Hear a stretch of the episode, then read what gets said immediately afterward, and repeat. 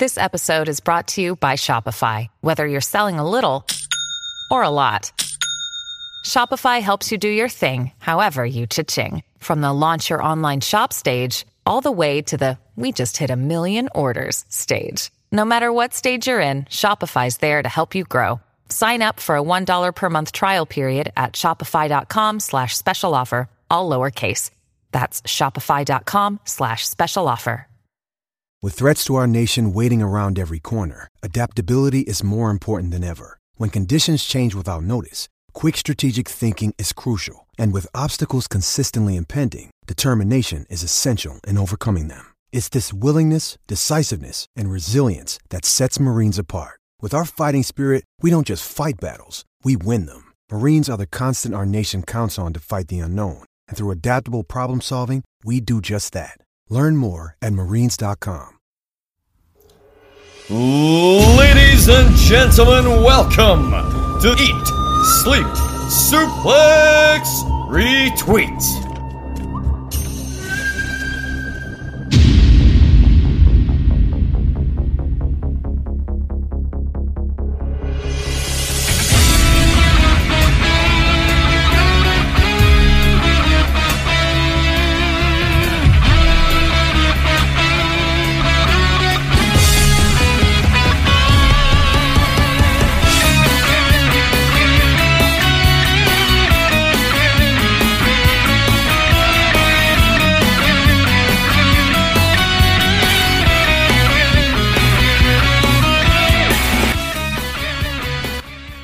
Merry New Year, and welcome to the first ESSR podcast of the new year.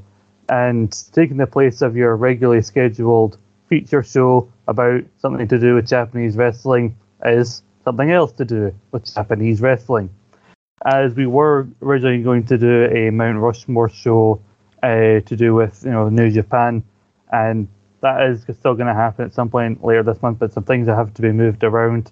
So instead, East Meets West, originally planned uh, Wrestle Kingdom preview is now taking centre stage while Central and Saturday Draft Live all still decide to take their break. You know, it's, it's the new year, lads. One back to work, back to work now.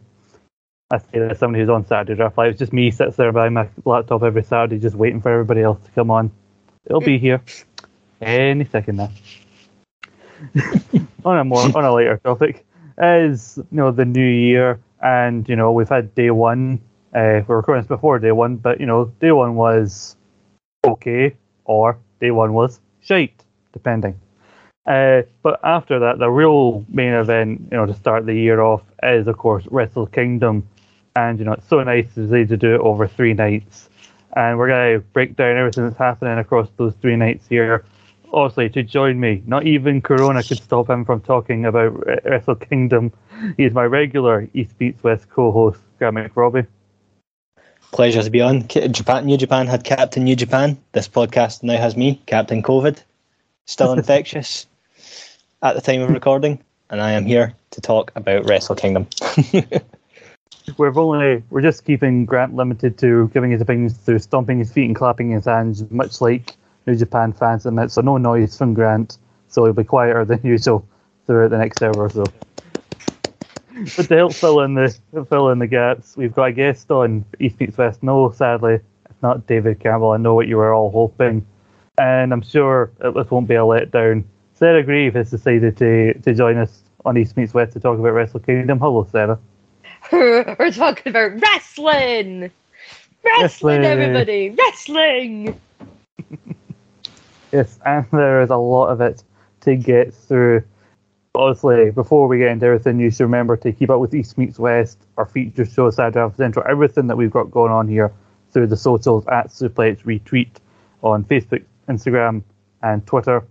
Also, make sure you join the Facebook community page on Facebook, get involved in the conversation, answer Campbell's question they insist on doing every week for Central.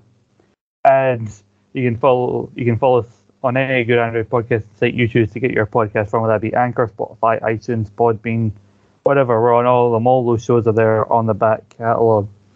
Now, guys, shall we do this? Let's do this. Let's do this. Let's do this. But I don't know where else to start here on this, but to go right to the, the top of the car. The main thing this is all about and it's the IWGP World Heavyweight Championship. Across nights one and two of Wrestle Kingdom, we got two big matches to decide the fate of this championship. Uh, it's one of the main benefits of having the multi-night Wrestle Kingdoms over the last couple of years is that they can tell a multi-night story with the World Championship. You got Shingo Takagi, the reigning IWGP World Heavyweight Champion, defending against uh, Kazuchika Okada, the G1 Climax winner, and the winner of that match will go on to night two to face Will Ospreay, the uh, claim the former champion who claims he never lost the title, and basically the winner will walk out the undisputed IWGP World Heavyweight Champion. Now, Grant, I've mentioned in the past uh, the way the story's kind of been told with uh, with Okada versus Shingo, where yeah, Shingo beat Okada twice early in the year. One of them, Okada kind of had this like back injury he was dealing with, Shingo take advantage of, and then they said on commentary, Kevin Kelly's been saying that, oh, you know, Okada lost as much as Shingo won, as in, oh, he didn't get Okada at his best, and then or during all through the gym, like, oh, the Rainmaker Okada's back, and I still have this fear that Shingo's kind of been set up to fail here. He's been set up to be the guy who loses to Okada, so we can have Okada Ospreay in the dome, which we were meant to get early last year. And with the run that, that Shingo's had, I think he did more than that. Do you have that? Am I just, you know, getting too nervous because I love Shingo so much, or do you think I'm justified in that fear? No, no, the fear is real. I'm shitting myself that Shingo's going to get dethroned on that first night, and it would be, to me, criminal because they built up someone new, someone different, someone fresh who carries himself like a champion. And despite everyone bitching about the, the new belt, he makes the new belt look awesome as well. So come on, Shingo, retain it. yeah, Shingo like makes that belt work. Like it looks like it was made for him. And I'm looking on the website. This would be his fourth defense when he faces Okada. So you know he's already the most you know defenses in that title, given that the first two champions were lucky enough to get past one defense.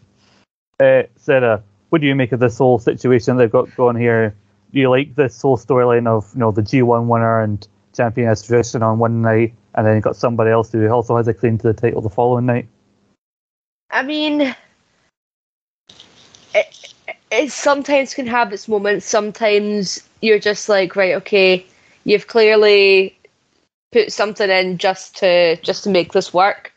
Um, given the fact that Ospreay did have to relinquish due to injury, this is where it does make sense. Um, there's not a lot of times that they could actually get away with this, um, but it is something that I'm not looking forward to in the sense that you know, Okada versus Ospreay is the one thing that it's been building towards for God knows how long, even like since the United Empire first came like first came to fruition.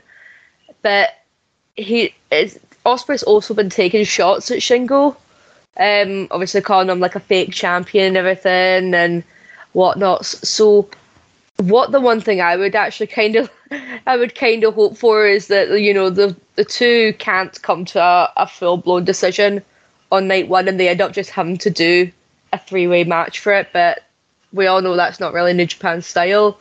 So mm-hmm. I I has I has the fear that my baby Shingo is is going to you know lose the belt to Okada, and it's going to be Okada like main eventing two nights in a row, which as much as Okada is, you know, going to be the the full blown poster child of New Japan for the for the foreseeable future, I don't want them to have even just another title run, even if it is for like a night or you know onwards after that.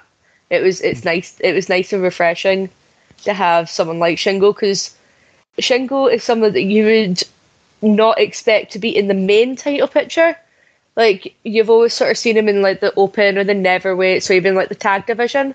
So it, it is honestly, it was so nice and refreshing to see somebody else that wasn't Okada, that wasn't Naito, etc. It's like nothing against Naito and Okada technically.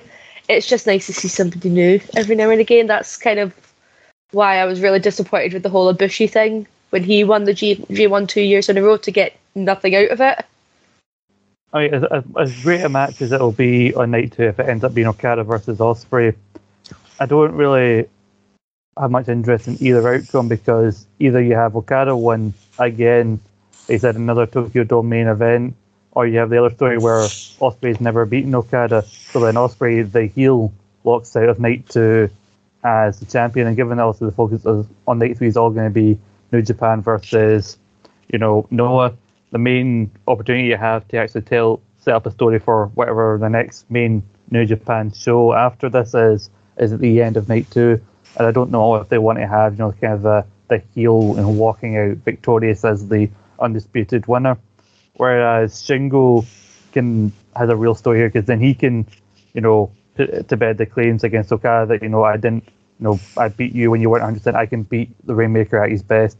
I don't think he's beaten Ospreay one on one. He's lost in the Super Juniors well, uh, New Japan Cup, and he lost in Ospreay's first defense. And Ospreay, like you said, has been taking shots and saying, "I beat you with a broken net," so you can shut up while Ospreay. And then also there's a 10 man tag on night three with LIJ versus a group from uh, Noah, which I believe does have the current GHC champion on the other side. So you can have that as the main event night three, you know, a team captain by the IWGP champion against a team captain by the GHC champion, you know, the top champions of you know, each promotion leading a group of guys, you know, in the main event. And what's interesting about the whole idea of Will Ospreay, you know, being the main event night two is that he's nowhere to be found on the match listings for night three. Yeah. So, like, would they have him win the walkout with the belt only to not appear on the final night? It, it would be a bit strange to not have at least your champion, you know, representing the company, especially when it's there's they're, they're trying to make a, a big deal out of this whole thing versus Noah, but without the champion, you're just like, well, hmm. are they really that good? Or Yeah, because Okada's already got a featured spot uh, at, at night three, team with Tanahashi, with a Keiji Muto's on the other end of the team they're facing. He doesn't really need to go in as the champion. He'll already be in a main event caliber match on that night.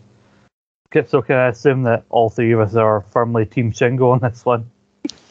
oh yeah, I'll I'll give it I'll give it one exception. The only way that I'll accept it is if Okada wins both nights, is that former ESSR member Steve Wilson will be greatly dismayed, and that will give him some sort of joy. So there is a consolation there. I, that's I the only thing that'll make it good. Yeah. that's our former illustrious leader. Now that we report to David Campbell, the goat. Uh, so should uh, Shingo kind of come out of this, you know, beating Osprey and Okada in back-to-back nights is also a big deal. So once the whole thing with Noah's done, where do you guys kind of uh, would hope for Shingo to go next if he is still the champion? Next year's G1 winner.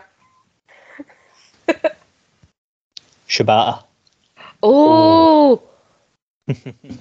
oh. that. I You know- do. I mean, it's it's a shame that like the match, like Shibata's match, we'll talk about it maybe a little bit later. It's the fact that you know Shingo's already got a match that night. If see if see if Shibata's match had been on night two, that would have been just a nice, you know, out of anyone to expect to come out and face Shingo. Uh, Shibata, it's like, haha, Shingo Takagi. But it's on the same night, which is kind of sad. Yeah. Let's go into that match then now because I was going to save it for a little later on, but why not talk about because I think in a lot of people's minds, I'm sure Grant included, uh, this is as much of a main event as anything else here. The idea of uh, Sh- Katsuyori Shibata returning to wrestling, you know, an actual singles match for the first time since 2017. You know, uh, so we and Grant discussed it uh, on East, East West, but tr- try some of your reaction when uh, they had that out of nowhere five minute exhibition with ZSJ at the G1 final. I mean, oh, just I'll let Grant speak. I'm just like, oh, I, I just need to I just need to re-emphasize that you know at that five minutes it's better than sex. It's okay. Daniel's not listening to this, so we're safe. he likes Grant, Japanese wrestling. He actually might, Grant. And for once, it's not me that's talking about it. But it's nice to know how you feel, Grant. I don't know what, what, what Grant's on about, but being better than sex. Grant's never lasted longer than five minutes. Who, How would you know? I speak from a time of bitter disappointment. From the cameras you've clearly got set up in his room. Um, And he farts at the end as well. Dirty bastard. the the minute that like they announced um, like Shibata returning, I was actually at work when this happened. And I got a message through from not only Daniel, but um, from Ian Skinner, who obviously has a Shibata tattoo on, on his shoulder. Like, it was just like, Daniel was jumping. He's just like, he's back, he's back. And I'm like, what's going on? What's going on? And just Ian Skinner is just like, my dad has returned. he's returned. and I'm just like, dude, why are you crying so loudly? But, oh, just the excitement is just like, I don't know what it is. It's just, you thought he was never coming back. It's almost as it's almost as good as Christian's return. It will just never top it for me. I think part of the intrigue for me going into this is just how much he can do. Like I know he's been taking bumps as part of you know the trainer for the LA dojo. He did that bump after the exhibition, saying that you know next time I'm in this ring I'll have a proper match. And you know I'm hopeful this is a case of like a Christian or a Daniel Bryan in that he had a serious injury, but the fact they took that time away means that they can come back more like and move more like they did before. And uh, this is the fourth match on the card, uh, right in the middle of night one. So you know I think some people are going to need a match or two after this to you know cool down from how hopefully great it will be. But we should bear in mind we're recording this a few days before uh, the show is set to go out because then that means the show can go out a few days before Wrestle Kingdom. So hopefully you can listen to this before Wrestle Kingdom. So I'm just saying this now. We don't know who the opponent is going to be, and we're hoping to keep it a surprise until the show. And Gaylord doesn't be a bastard about it and go ahead and have them announce it before this comes out to make us look like dicks. Oh, At least they gave us the rules. I know. I, like, see when you said there about it being like like the position on the card, it's slap bang in the middle. It's a catch wrestling real match. There's no strikes. It is a nice cool down match, in my opinion. It's not one that's that you know is going to be over the top and flashy. It's just going to be proper technical, and it's something that you can just actually like be amazed while you know slowing your heart rate. Probably you know because it's coming it's coming after LIJ versus United Empire, which is going to be a heavy hitting match, and we all know that for a fact. Um, so I would say it's, it's a very good place in the card, and the fact that you do have hopefully, hopefully, fingers crossed, the surprise of whoever it's going to be. Like when you sit and look at everyone that's on the card for like that night, I was like, I kind of hoped it would have been Tanahashi, but he's already got a match. Um, but yeah, I was, it's a very very good place on the card, Yeah. considering that you know it's literally a catch wrestling match. Perfect. It's a perfect execution, I think. That's what I love about a big show, especially a Wrestle Kingdom with New Japan, is that there's something different with each match, and something for everybody. Because you look at the actual rundown of night one, particularly, you got the pre-show match, you know, the big Rambo, you know, multi-man match, which is Yeah. also always a bit of fun. You open with YOH versus SHO, which is a personal, you know, feud of the word the tag team. A couple of cool down, you know, tag matches which will set you up for the next night, and then you get this, and then you get a never to your match, which involves Ishii, which will hopefully hopefully involve him kicking Evil's teeth out. Yes. So you know, there's something different for everybody across this card. So, so Grant, you and I kind of broke down the uh, some what we felt were the obvious candidates, considering you know the idea of travel restrictions and everyone else being otherwise occupied across the three nights. I'm gonna go to each of you and get your best guess of who this could possibly be. That's the opponent, especially given the catch wrestling rules stated. I am still going to go with one of my earlier guesses. I'm going to go with Suzuki. Um, even though it says no strikes, Suzuki can do a solid submission. He's got a solid base with grappling and things like that as well. So I think he would be an appropriate opponent for him.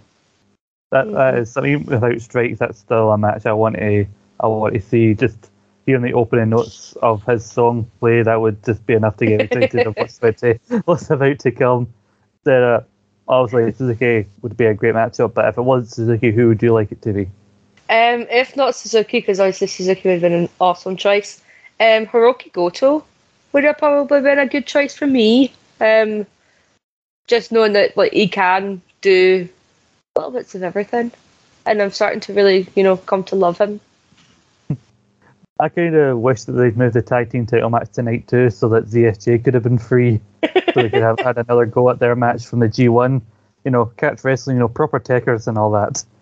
Uh, Yeah, you know, there's other options. Me and Grant mentioned, you know, we, if, you know, I, it would be kind of close, but if Ibushi was able to come back for this, or because like if it's, it has to be somebody who's in Japan. Because if they're not in Japan, they'd have to already be isolating right now. And so I think maybe somebody would have spotted them, you know, coming into the country. Rocky So I think it Romero. So I think it rules out somebody like a like a Jay White or something like that. Even though You Again, never know. He might be. He might be back. He might just be hiding. it'd be nice to see him in fucking Japan, you know. Yeah, get your arse over here. He might already be there. You never know. Because he is. He Jay White is the biggest tease out of everybody that I have seen in wrestling. He knows how to be sneaky and be quiet and have nobody know what he's doing. That's true. He is a sneaky little shit. He really is. So if not, go, it's gonna be. If not, it's gonna be Gedo. Oh. Imagine if it was. We'll be watching that this on the now? day. We'll be texting each other, going, "What the fuck." No, I, I honestly can't wait for Too bad it's the phone after all this time. Chase Owens. Oh no, no! I've been screaming at my new TV. I can't wait for it to be Taguchi and he makes Taguchi submit using some way of stretching his arsehole in a new way that he never knew he could do. no, I really wanted to be. I, I want to be Rocky Romero now. Ah. That would be a good Okay. shout. or Yano. We need Yano. That's the issue with this whole thing. Like, it seems like everybody else has somehow got something else on, which really rules them out. So it makes it hard to know who it's going to be. But after this, I mean, we all assume Shibata is going to win, right? Oh well, hopefully. You'd hope so. You'd hope so. You'd know, hope for- so. you never know. But you know, regardless of the result, is this him? Do you guys think this is him back full time, or do you think it's going to be a while after us that we till we see him again? I think he's going to be like John Cena and just turn up every now and again. Yeah, I think I think it's going to be like a, a sporadic appearance until they're more confident and sure of his That he's not dead. medicals. Aye, pretty much. Yeah, I think part of the reason they've added the catchphrase is again to have it be similar in structure to like the five minute, you know, UWF like rules that they had with ZSJ, and like, depending on how well this goes, I think that's when they'll make the decision of whether how comfortable they feel like putting him back in the ring on a more regular, you know, basis. Yeah, makes But- total sense. Like they don't want to rush it. Yeah, yeah, you definitely don't want to rush also something like given also the severity of the injuries that he that he did have. But it's just happy, you know, to see him. You know, so 2022 is already looking better than 2021 or 2020 combined. So you gotta look at the positives. Uh, something I was going to go into earlier before we got sidetracked with you know all the glory that is Shibata. Uh, I think if they hadn't been doing this all across two nights, you know, with Ospreay the real champion and with, and they just kept to the IWGP title being defending against the G1 winner, they could add that on winning, and I think this match could have easily been a contender to main event a different night of Wrestle Kingdom. And it's the IWGP Junior Heavyweight title match, which puts the two-time Best of Super Juniors winner uh, Hiromu Takahashi now only the second man to do it back-to-back after Tiger Mask, uh, taking on El Desperado. Oh, now this is going to be a good one, and I think it's also going to be a long one because their first Best of Super Juniors match, you know, they went to face off in the finals. Uh, that went just over 30 minutes. And then the most recent Super Juniors, they went a 30 minute draw. So they're going to just go hell for leather this time around, I'm feeling. it's going to be amazing. Like, because ev- everyone knows that Hiromu is my guy. He is my ultimate bay, and El Desperado is also one of the best juniors that I've seen in so goddamn long. That when there was the possibility of them two for, you know, the junior heavyweight championship at Wrestle Kingdom, I was sold. I was like, if that's not going to happen, then I'm going to burn the dome to the ground. Um, maybe not in so many words, but um, it, it's. I can see this actually. You know, the fact that it's, it's in between the the tag match and the main event. Now, we know that Dangerous Tekkers they don't tend to, you know, leave the ground Um, and I still can't believe that Yoshihashi is in a title match um, at, the, at the Tokyo Dome. I can't believe that.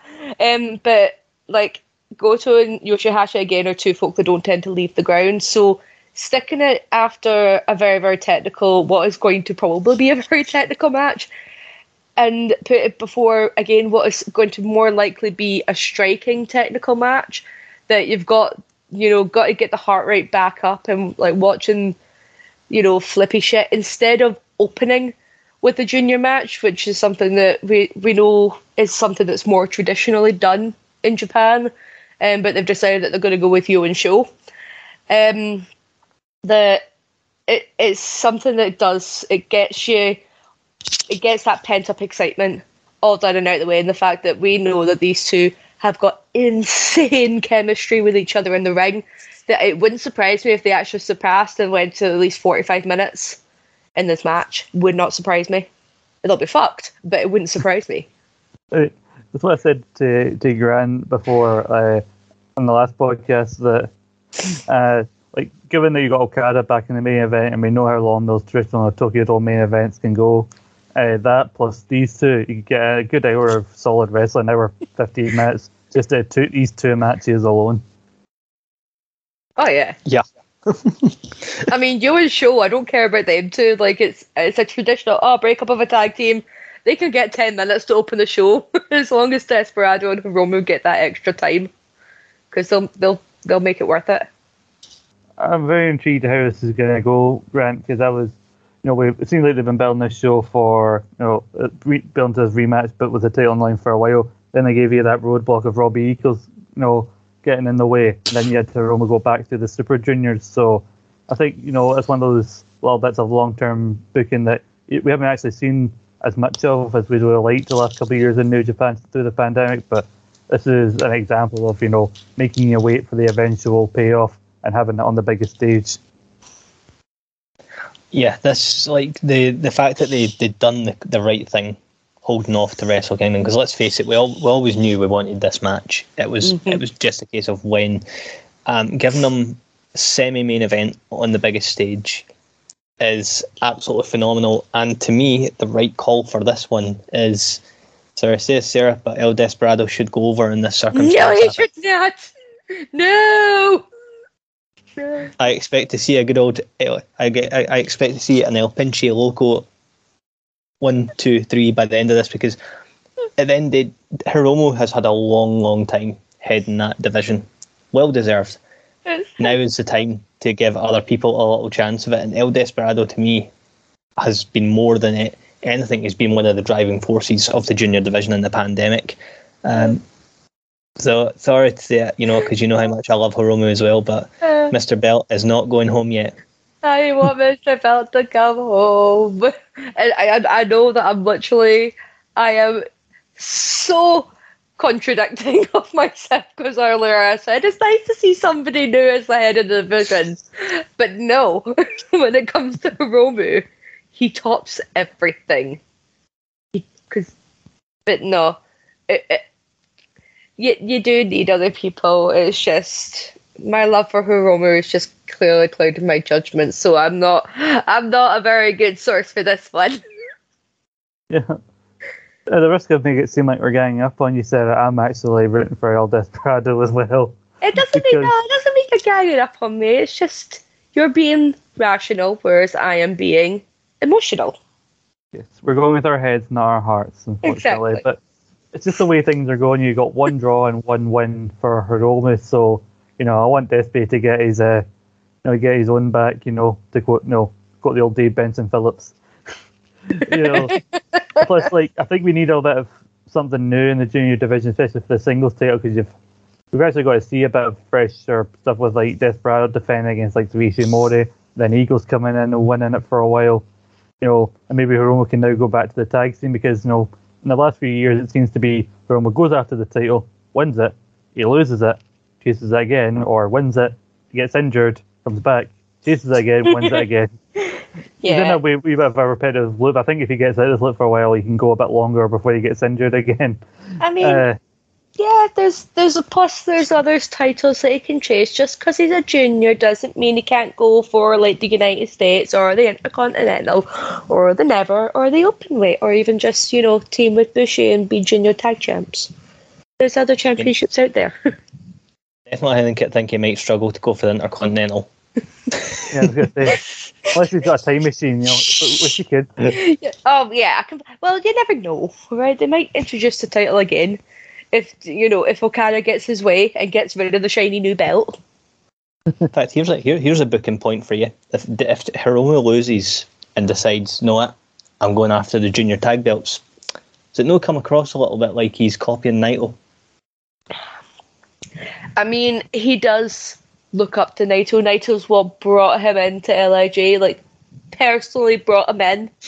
So of course he would need a you know a father figure to look up to, and Daryl's probably you know whispering in his ear saying, "Be like Naito, be like Naito." You know? I don't want you taking this advice to heart, and I don't want you like hearing a voice in your head going, "Be like Ross." Absolutely not.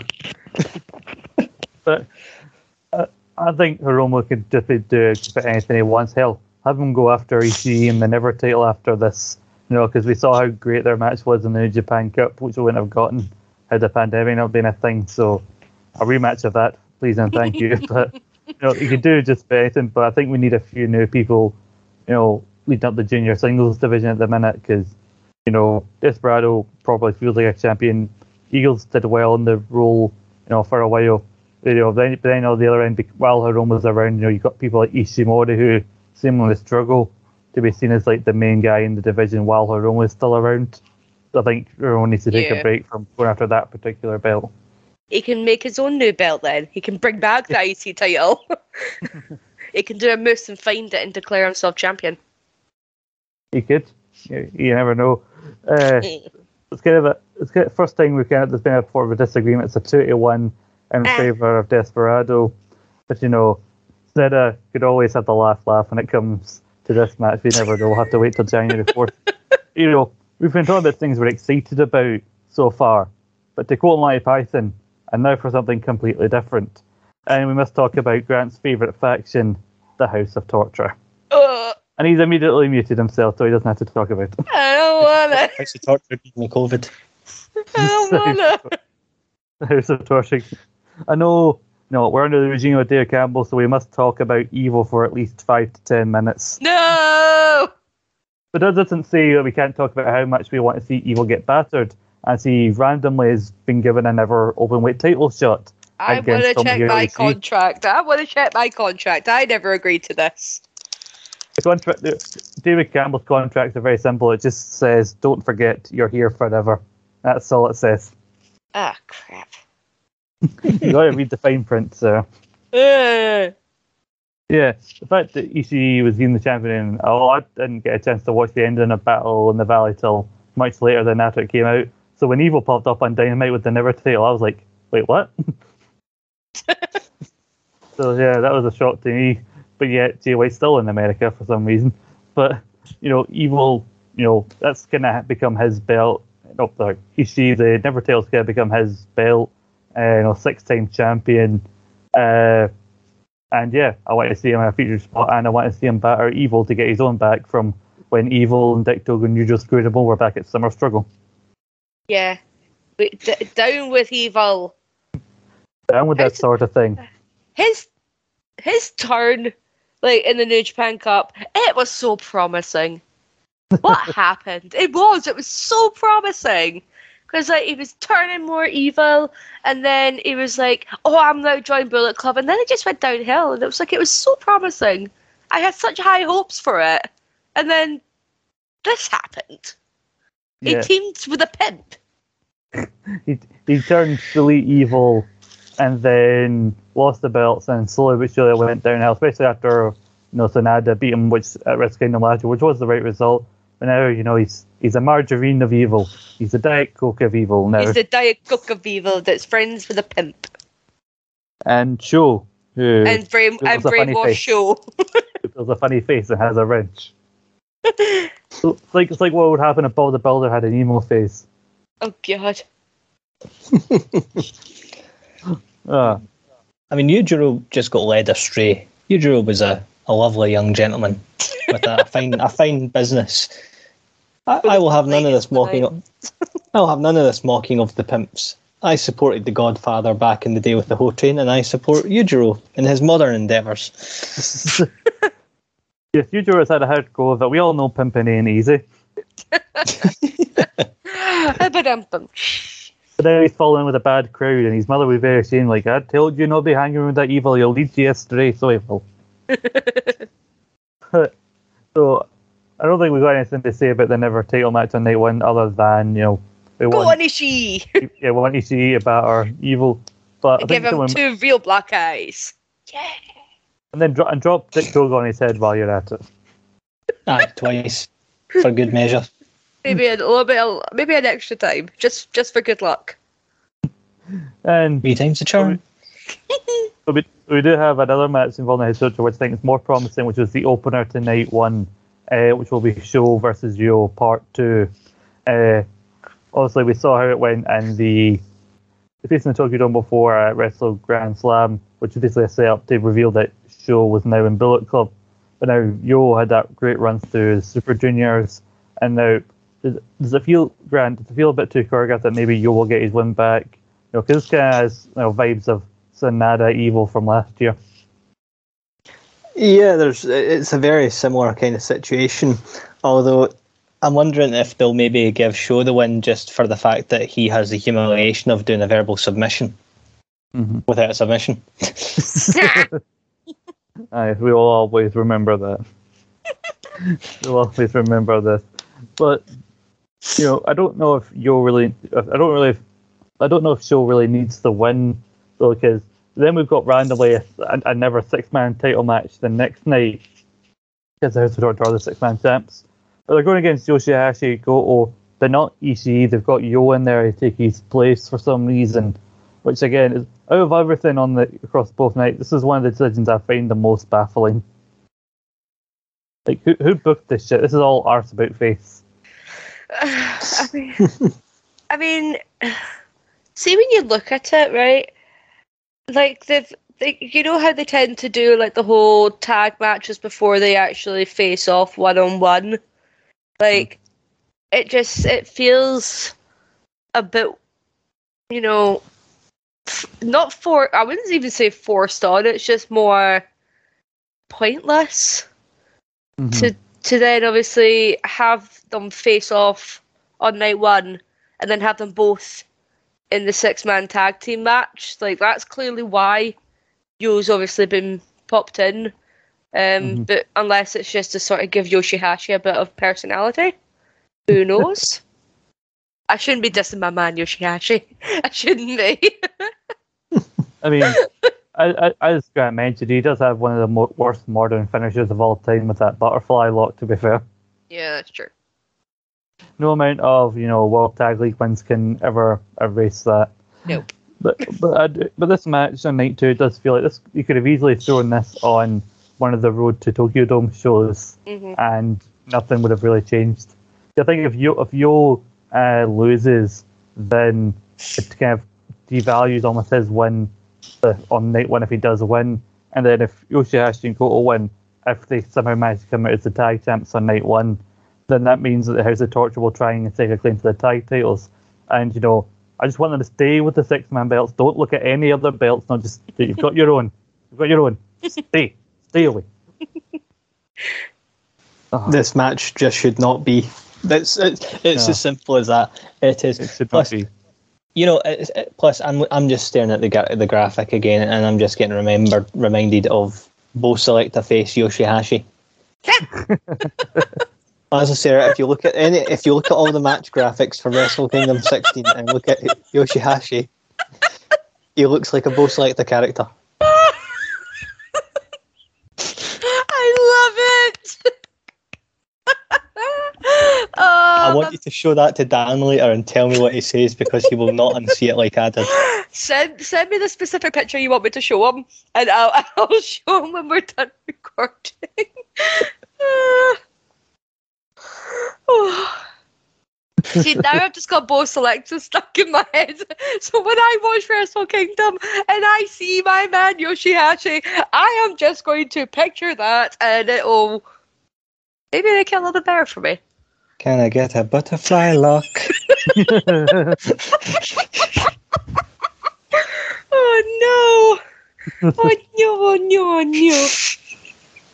I think I think we've uh, I I will not be able to unsee that either. But we've talked enough about the House of Torture for one day, so let's look on something a bit more positive. Let's raise spirits up a little bit and talk about the New Japan Rambo. Yeah, no! And you're, you're probably sitting at home listening, thinking this, what the fuck is the New Japan Rambo? And I'll tell you, on the pre-show for night one, we will have the Rambo as a 20-man, basically Rumble-style match. You can also pin and submit. And the final four people, the last four remaining, will go on to a four-way on night two, which will which is randomly been put in the middle of the cards, like match three on night two. In that four-way, and the winner will become the KOPW 2022 provisional trophy holder and you got to hold that trophy until the end of the week crowned the king of pro wrestling. Uh, It's Yeah, go, Janos Jan. forever. It's Yano's forever. Alright, we all know that this is just going to be Yano's title until he decides to retire. He's a two-time, you know, holder, two years in a row since like since its inception. Like he's managed to hold on to this. yeah, like it was in the summer of 2020. The end of and just he held it to the end of the year. Was crowned king of pro wrestling 2020. Lost it uh, mid. Won the won it in 2021. He got qualified for the four-way because it just so happened to be by the time he got to the ring as the final entrant, there were only three people left in the ring. That was So amazing. He was the freshest on night two. He won the match. He held the KOPW 2021 provisional title. Lost it in the summer to Chase Owens. Brutally whipped that boy until he got it back, uh, which sounds weird out of context, but that's pretty much what happened. uh, until he got it back, won it, and then managed to fend off uh, Kanemaru on Christmas Eve to they we declared the KOPW 2021. So now we got a provisional champ for 2022. So I think we all can tell. Okay, one of the participants in the four has got to be Yano. It's just a case of who's joining him. um, not Chase Owens. Let's just hope. Let's just hope that he gets killed in the match. Maybe, no, okay, maybe not killed, but maimed or seriously injured. um, Jay White. yeah. Imagine Jay White on the bloody dark match. I know Jay White doesn't return to fight Shibata, but he returns for this. He returns for the Rambo. I mean, with all fairness, who might actually discount the fact that Yano might be the one that comes out and faces Shibata? who, who knows? Who knows? Who- um, but I mean, consider that like it's the usuals. I mean, you get you get like your Rocky Romero's and your, you know the people that don't quite make it onto the card, which is such a shame. And see if the fact if best friends etc. and Orange Cassidy had weren't going to be in AEW over the new year, I would have loved to see like the new members of Chaos join in with this Rambo match. It would have been so cool. Um, but yeah, Eh, I think Master Wato needs to go through to the four way because uh, I feel bad for him. He had a decent run in the the Super Juniors. He felt like he'd really started developing, and then bloody probably because Taguchi was jealous that Battle managed to beat him during the tournament. He patched him went, "Oh no, I'm going to team with my pal Rocky for the tag titles." Like you can, so there'd be no ass masters in this show. So Lyle needs to go through. Bad luck, Valley, because you know salute the general. yeah, no, yeah, no. hmm And Kanemaru. Okay, yes, Kanemaru or Douki, one of those two. or the return of Kota Ibushi. Again, I don't know who which would be more strange or out of place. The idea of Ibushi being in this or Jay White.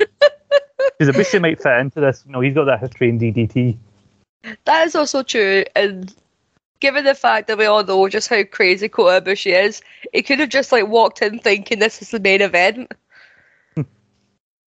Ah. oh, So many options. So there's many so many options, and this is when we can get let our minds go wild. But yeah, no. Sorry. Oh, you say- I was just going to say, imagine if it was like a main eventer, like literally walking in. It's just like, I would, because remember this was Okada's doing. Like he's the one that created this, and I'm surprised he's no, you know, at least contended for it. it's, hard to think who would actually be involved in this because again, a lot of people are otherwise occupied. You got to have your, your legends in this probably. Still get lower like faction people in factions who don't have anything else really to do uh, across the night. So like you said, Kanemaru, Douki. Uh, look at put Suzuki in this. This is you just battered everybody. Yeah. This is a side thing that you'll have like Bushi, etc. Like anyone that's sort of kind of around but that's not on the card. Unless Shibata just decides he's going to show up in the Rambo as well. and then that sets up his match later on, who knows? Yeah. To kind of paraphrase Vince McMahon, anything can happen in the New Japan Rambo. Gino Gambino, what? Oh yes, yes. Bring back Gino. God, yes. Gino and Douki can go through together. The Douki Choki. Oh no, not again. It's the greatest submission move in all of wrestling. The Uh. Douki Choki. Douki Choki. Dude, he's got, he's, he's improving by one match every Super Juniors. I tell you, give it five, ten years, he'll win the Super Juniors. Oh no. I guarantee you. For the most part, looking at night one, we've talked about the majority of the matches, other than you kind of made a passing reference to it. But uh, Yoshihashi and Goto came out of, well, nowhere, in my opinion, to win the World Tag League. Uh, and they will be going up against Dangerous Tekkers, Zack Sabre Jr., and Taichi. Now, we've seen this matchup before, but I think they're telling the story that, you know, that, you know after the whole run of the six man titles being the most successful six man champion, Yoshihashi's got this new kind of reinvigorated fire have under him, and that's what's helped them and uh, Goto have the success as a tag team.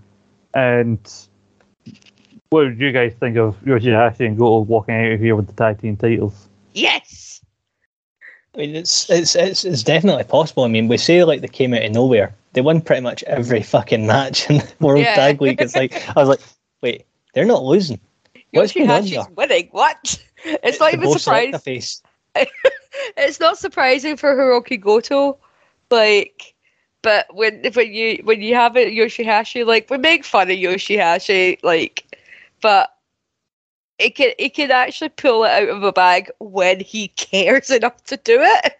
But No, else Goto, he can pull it out of a bag. He can don't no no no no. he can pull his face out of a bag as well with that Bo Selecta face. Imagine going for a collar and elbow tie up with that, and it's just staring you, lifeless eyes. Like, nah, I'm get it the fuck waiting, away I'm me. waiting for the day that Yoshihashi comes out with just out of the blue a new finishing move, and we're all going to be shocked. I will not be ready for it. We should just we should just rename it. If it comes out with a new finishing, finishing we just rename it in our own heads to Bo Select or something like that. Fuck. oh no.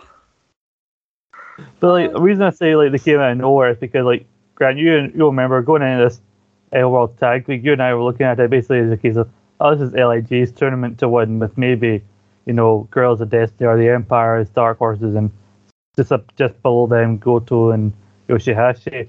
Even though Goto's already had already won the tournament twice by that point, you know now he's a three time winner. But like I didn't expect them to not only win but have the run that they had again, finishing on 18 goddamn points. It's like, what the fuck is going on? Who, who booked this? What you hungry? I know.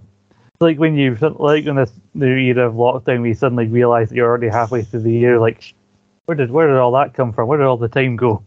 Like, just I'm like, where did all these points for Yoshihashi and Goto come from? I was like, do I need to recheck this?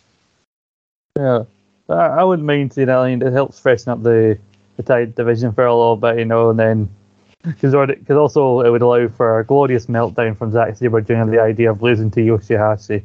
He already is still claiming that he, he got his shoulder up when they lost the the World Tag League final. so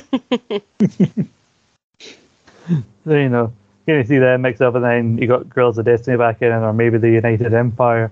I think it could lead to like some freshening up, which the the heavyweight tag division sorely needs. oh god. I'm just looking at pictures of Yoshihashi now, and he's just trying to look cool in half of them. Again, one of the biggest like mysteries we need to get the cons- a conspiracy theory episode on is what is with the staff? Wh- wh- Why do- why the staff? You call yourself the headhunter. What what what is the connection here? What have you actually headhunted in your life? I know, because that fucking butterfly lock does no damage to anyone's head, that's for sure. Who, who knows? But talking with tag divisions that need to kind of a shake up, we if the title changes in this match, we will have the 69th IWGP Junior Heavyweight Tag Team Champions as the Flying Tigers, uh, Tiger Mask and Robbie Eagles defend in a triple threat, a rare triple threat match in New Japan against Bullet Club's cutest tag team of El Phantasmo and Taiji Ishimori, and the mega coaches Rocky Romero and Ryusuke Taguchi. Taguchi was the 69th IWGP, IWGP Junior Heavyweight Champion. Now he wants to be the 69th Tag Team Champion. But why he's not doing with Master Wato the Ass Masters can be the six ma- time champs. I know that's not their official name, but their actual tag team name is Team Six or Nine. And now we all know what that's euphemism towards, and they're not even going to have them go for the 69th title. For shame, Gedo. he likes a It needs- 69. What can we say? It doesn't? needs to happen. Taguchi needs to be the one to get this. The, the gods have willed it, the gods have decreed it. Swear to God, if El Phantasmo fucks this over, I will hunt him down myself. it would be sudden death for all our dreams. But you know, Taguchi would get all of this obviously finally, you know, being the both 69 champion for the tag and the junior heavyweight. But Rocky Romero going this has the most IWGP junior heavyweight tag reigns of any single competitor, with eight across his team with Davey Richards, the Forever Hooligans with Alex Koslov, and Roppongi Vice with Trent Beretta. But this would make him a nine-time junior heavyweight tag team champion if he were to win with Taguchi. So both men could actually make some history here. Let it happen. Make it so. make it so. Make it so. Uh, well, what, are- what are your thoughts on going? Because me and Grant have, you know, been out, very outspoken about, you know, the, the handling of the uh, handling of the junior heavyweight division uh, during the last year, where it seems to be, from what I can last remember when I was looking at the the stats that I found, it's like seventy percent of title matches that happen in twenty twenty one, the bloody titles changed hands. I mean, when it comes to this and anything to do with Rocky Mer- Romero, I'm all for. So I will easily back you guys. I mean, as much as you know, Robbie Eagles is an up and comer, and he's got a bright future. He does, but the future also should be the 69ers. Because, you know, Taguchi loves the 69. I had to get it in. I had to get it in. It had to be there. It was. It had to be no other way about it. Absolutely. That's the only reason I still do this show. I mean, I want E- ECW to get to 69 episodes, 69 episodes, and then we're just going to stop. we get to 69 episodes, and I'm like, I think we're good there. That's a perfect number of episodes, then we're just going to leave it there. I That's haven't it. told Grant like about this, but I think he'd agree with me. I'm, I'm, I'm all on board with this. We stop at perfection. Yes, absolutely. There's nowhere to go from there. But, you know, speaking of people who have nowhere to go, see what I did there, seemingly, uh, is LIJ because, you know, surely you think Sanada and Naito would have a bigger spot on uh, on the biggest show of the year, but randomly they seem to have just started a, a feud with the United Empire. They're going to have a six man tag on night one with Sanada, Naito, and Bushi taking on and uh, uh, Cat, Jeff Cobb, and Will Ospreay. Why Henare's not taking the spot and Ospreay's not focusing on his match on night two, I don't fucking know. And then you're going to have Great O-Khan v Sanada on night two and Cobb versus Naito on night two as well, and both special singles matches. Now, I know O-Khan, New Japan's putting a lot in behind him. Cobb had a hell of a year in 2021 with that G1 he went through, but I would have thought they were going to do some stuff with LIJ. They would have a bit more build and not randomly set this up on like the final night of Super Juniors and World Tag League and say, oh yeah, now this is happening. Because, you know, as fans of LIJ, it just feels like a bit of, uh, oh, we need them on the card. You'll fight these guys. They're free, not got free. Um, Uh, these are the only guys free. Mhm. Book it. Book it. Uh, Book I know, it. am I, being, am, I, am, I, am I being too down on this, or what do you guys think? I think. Hmm. I mean, it, it, it's also very much similar to you know the six man tag that goes on before, um, because again that's that's just virtu- really Tanahashi and like the mega coaches against Bullet Club that leads on to, you know, night the night two matches essentially. Um, so at least that has kind of purpose, but um. I, I, I, sh- I should have something to say about it. But no, you're right. Like, considering that Ospreay has got like that match on night two, it's very, very surprising to see him in a match on night one instead of maybe just perhaps being at ringside. Um, you know, conserving his energy because he's probably going to use that as an excuse if he loses on night two to be like, well, I was in that match on night one and it really took it out of me. Yeah, Um, nobody like- asked you to be in that match. Well, Aye. Nobody wanted it. No, we didn't ask for this. Um, so it is kind of surprising that you know that he's in the match. Who knows if he's going to do anything in the match? That's another question.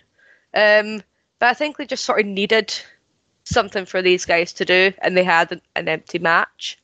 So like, all right, we'll we'll stick another tag match on the card because the second half of the show is literally what four singles and a tag. So. yeah, very much. I, I just, I think it, with that, these two matches randomly added on night two and the six man before that, it kind of does make the, the latter half of uh, of night two, kind of before the two title matches at the end, seem kind of a meh, kind of a real kind of lackluster, especially when you compare it to night one. You know, I know you're a big fan of Naito and Sanada. Were you hoping for, for bigger things for these two on on uh, Wrestle Kingdom? I the fact that they got diddled at the World Tag League just outraged me.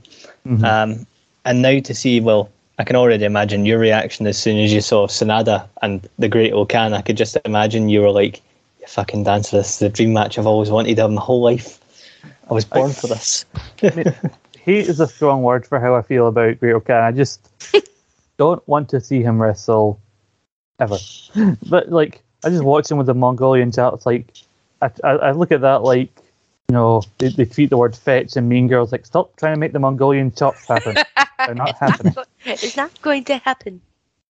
Not happening. It's just not. In Naito v Cobb, I think will be really good. But Sanada Great O-Khan just does not fill me with much optimism. Nah, it's it, to me. It's going to come across uh, like, and you know, I love Sanada to bits, but the, it's two people that are slow and methodical wrestlers, and uh, it's got the chance to surprise people. But I feel it would have been better Sanada and Cobb hmm and Naito and O-Khan, but then Naito and O-Khan's been done already, so it's kind of shit.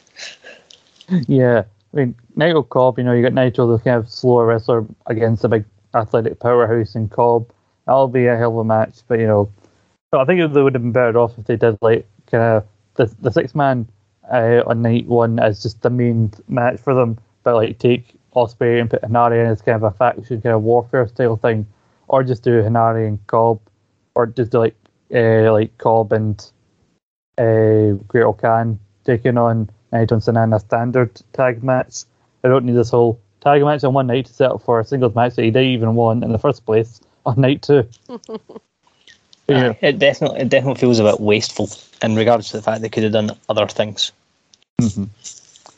You know what I am looking forward to because after those matches on night two, we do have a no disqualification match with Kenta uh, as Dave Gallen insists on because it is an all cap taking on the former IWGP US champion uh, Hiroshi Tanahashi, the guy that Kenta defeated for the title after of spent months as the rights holder, lost to Jon Moxley, got another shot against Tanahashi, and is now the 11th uh, US champion. Very rare to see a uh, no DQ match, but it makes sense if it's going to be the US title with getting that Western influence in. And said I said this to you on our last East East Meets West episode. I want Kenta to win this match, not just because you know I love Kenta, but because the idea that he's on the New Japan roster, but he's wrestling on the Noah side on night three. So I want him to go in there with, with teaming with guys from Pro Wrestling Noah while holding a New Japan title to team against a group of guys from New Japan as just the ultimate shithouse move. I mean, it is it is an ultimate like shithouse move, but we all know that Kenta really came up through Noah, so it it makes sense for him to go on that side instead of representing New Japan. It is still a very very weird thing to see, Mhm. um, and it's it's going to be trippy as hell. But it's the ultimate heel move. Like we all know that Kenta is a dick, and he's a good dick at that. Um, so you never know. He might even come out not hold like if he if he does retain the title, and he comes out on night three and he just doesn't acknowledge the fact that he's got that title, just as a you know I'm a dick, but at these like this is my family. You're you're just you know the people I work for or something. It's it is an ultimate dick move, but it's great. Yeah.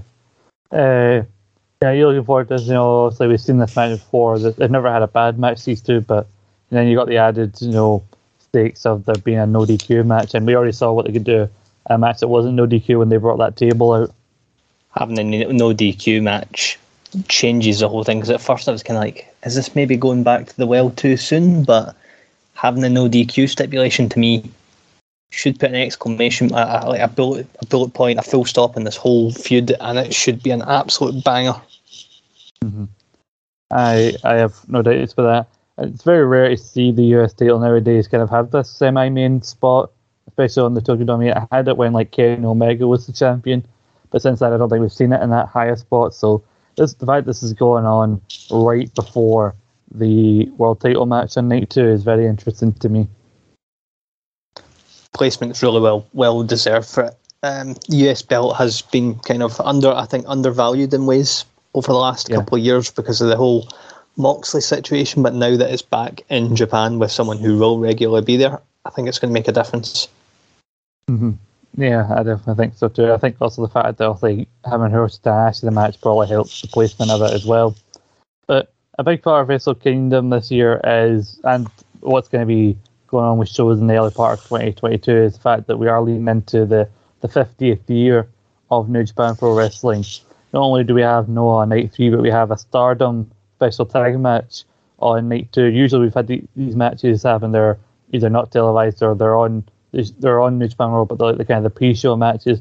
But no, they- they've got a Stardom tag match as the second match of the main card for night two. It's actually going to be televised as part of the show, like everything else. And you know, I don't know, but I don't know about Stardom, but I'm excited to actually see them a spotlight on other companies. I know they're these are owned by the same parent company, but the fact that they're uh, the fact that they're getting this much of a spotlight on the biggest show of the year. I mean, I I think it's it's so good to like considering that like we've always known them to when they started putting Stardom matches on, it was always on the dark matches. So it was really just a treat for the folk um, who are actually at the Tokyo Dome to be able to see them. Um, but considering that this is obviously like a very big year um, for Wrestle, like for New Japan and Wrestle Kingdom going forward, it is really really good to see the fact that you know they're not even making it the opening match. It's it's down as second on the card, um, behind you know the junior heavyweight tag t- uh, tag team match. So, I, I even it's still a tag match, but it's something that is just going to show that like they do actually value Stardom as being their sister company, and that's something that I I'm really really happy to start seeing. As much as I have no clue about Stardom, do not know half the folk that are in it, um, but it's still good to see because they're like, yay, women on the card, women on the card for you know a match that is is a male based company, and that is like that's exa- exactly what it is, and also the fact that Stardom don't get this much level of attention, so it's it's something that's you know it's special, and the four women that are going to be doing it, obviously, like there's a big pressure on them to you know perform. Yeah. So this time match we've got Tam Nakano, uh, Saya Kamitani, and taking on Mayu, Mayu Iwatani and Starlight Kid. So I just love the fact that one of the people in this match, first name is Tam, like it's spelled T A M. that's how I'm saying it. Uh, so big Tam. Uh, I'm looking forward to this match. Also, I like to look at the Starlight Kid with the mask and everything. Obviously, I'm just going off what I can see on the match graphic here. I have no idea what's going to happen here. Grant, you any further clued in than us? Not seen it as much as I'd like to Stardom. I've not had a chance to properly dive in for a while, but the four people being represented, well, I've seen Iwatani before multiple times. I've seen Tam Nakano multiple times. Um, and I've seen like clips online of Starlight Kid. The only kind of unknown factor for me is Saya Kamitani, but um, the other three alone are fantastic talents. Um, they're all representing different stables as well. So for for the like the hardcore Stardom watchers, there's probably going to be some extra story stuff and all that in here. Um, for those of us that are casual, just expect a bloody awesome match. Mm-hmm. Uh, it's a big part of the whole like under promotional kind thing that New Japan's go for because that does take us to night three, where they do have New Japan Pro Wrestling taking on Pro Wrestling Noah, and uh, it's a big deal. Even if it is all tie matches, it's still going to be very interesting to see these two companies, the two biggest companies in in Japan, going at each other. And I think you know we've already mentioned the big moments from this, and the fact that Ospreay's not there, but we do have a big ten man tag uh, with LIJ representing New Japan and the what seems to be listed as the main event. Might change before now and then. Uh, I've got Kaito and uh, Keiji Muto taking on Hiroshi Tanahashi and Kazuchika Okada in a big match. Uh, Kenta, obviously, as I said, is teaming with Pro Sonoa against with Sakuraba and Sugiura uh, a tag match, six man tag match, where they'll take on a Suzuki Gun team of Suzuki, Taichi, and Big Taka Michinoku. And other than that, I don't know about much else here. I mean, it's good to see some other guys representing New Japan who do have a Pro Wrestling Noah connection. About Kenta's the only one actually went over to the other side for this particular night. And you got to get Marufuji in there as well. I'm really looking forward to seeing him wrestle.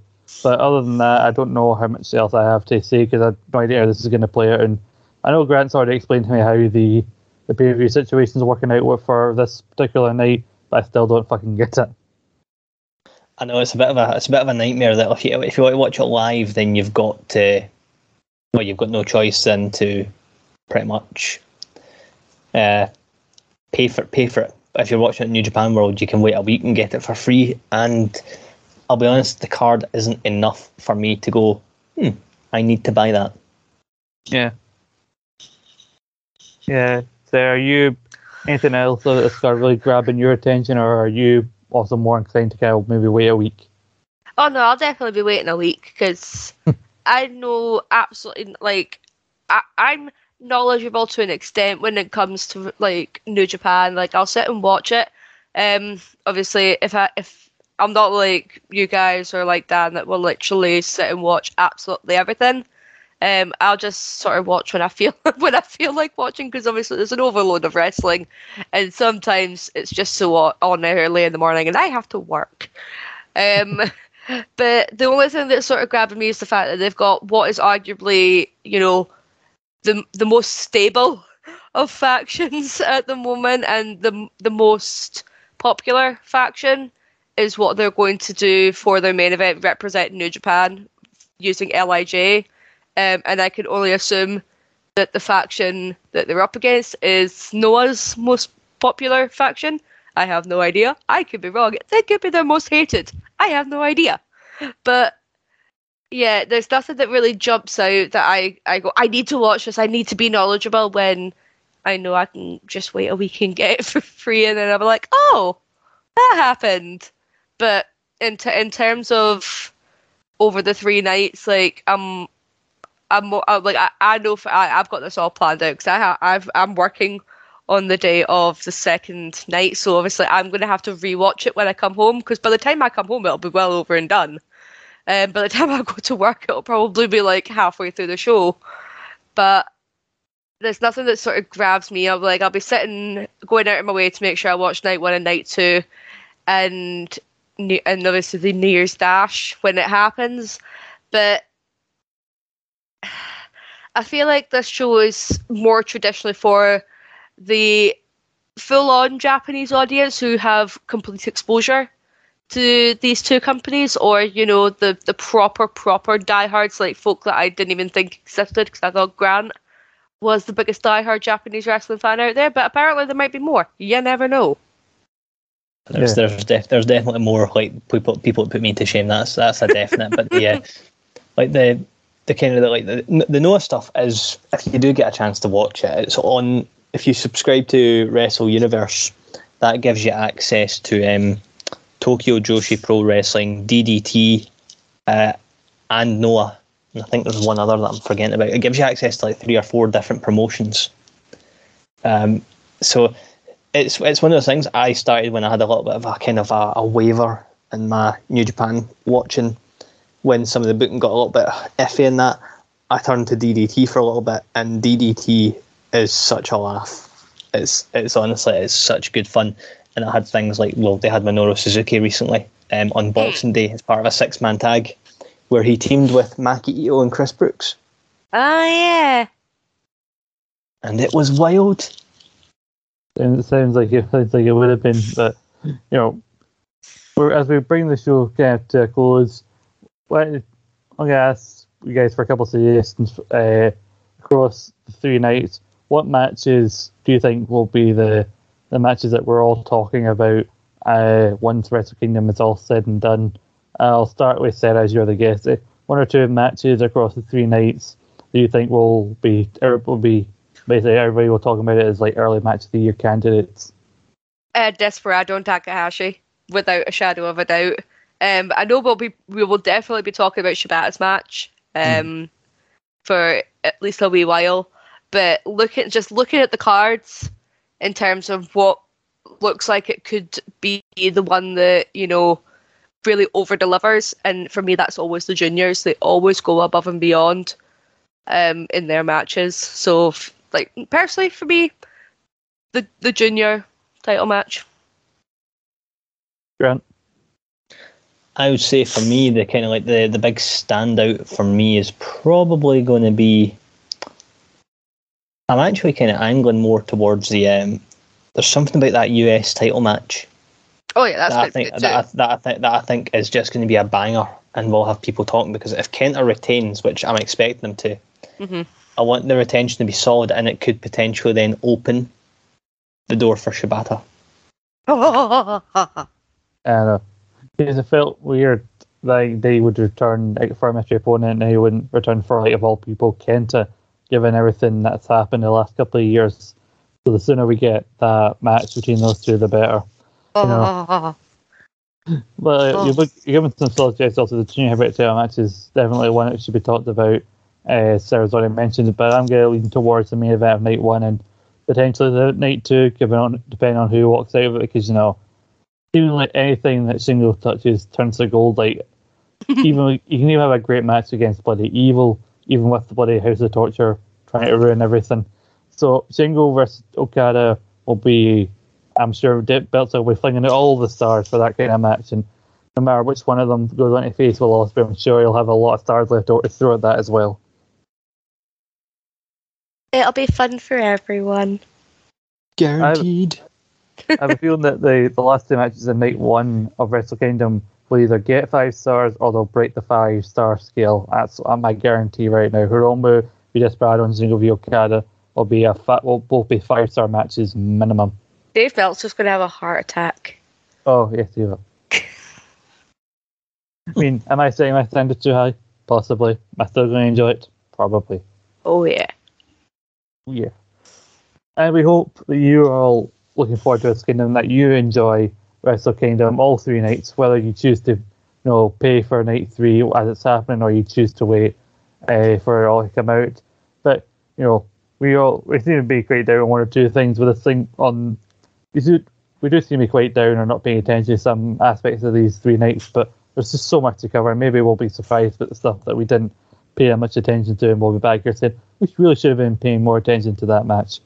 But only Bad us. Yes, badass. And we'll make sure to talk about what we should or should not have been paying attention to when me and Grant eventually return for our East Meets West Wrestle Kingdom review. One of the biggest shows that we tend to do each year, other than, say, probably our G1 shows. Because again, it's a lot of cram in through a short period of time. And we hope you guys look forward to and tune in when that happens. And we you tune into the Mount Rushmore of New Japan Pro Wrestling show when that happens, as Alan Lucas will be the hosting chair, as he is with all Mount Rushmore shows. How did he get this role? I'm sure he staged some sort of coup. Uh, myself and my fellow panelists will be on that show along with Stephen Wilson, so we will all be teaming together to make sure nobody on Stephen's list gets on it. Not not because they don't deserve it, just out of spite.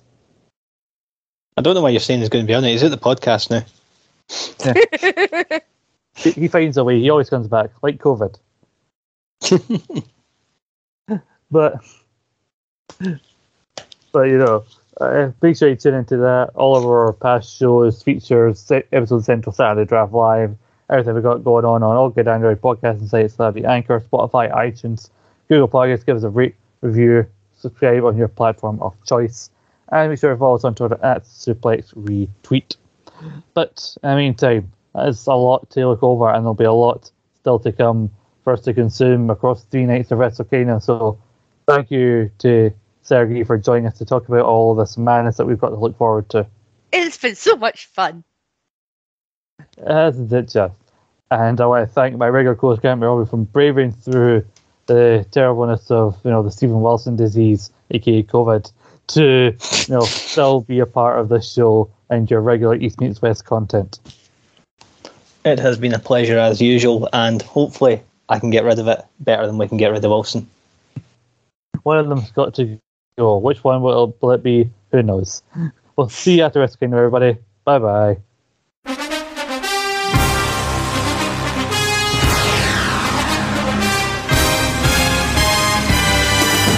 Hello, I am Jack Graham, I am Scott McLeod. And I'm David Hockney. and you can catch us hosting one of the greatest shows in the history of podcasts, Saturday Draft Live. You can tune in every Saturday to find out who on the ESSR has the best chance of winning the current season of our fantasy draft. As always, you can catch Saturday Draft live on all good podcasting platforms.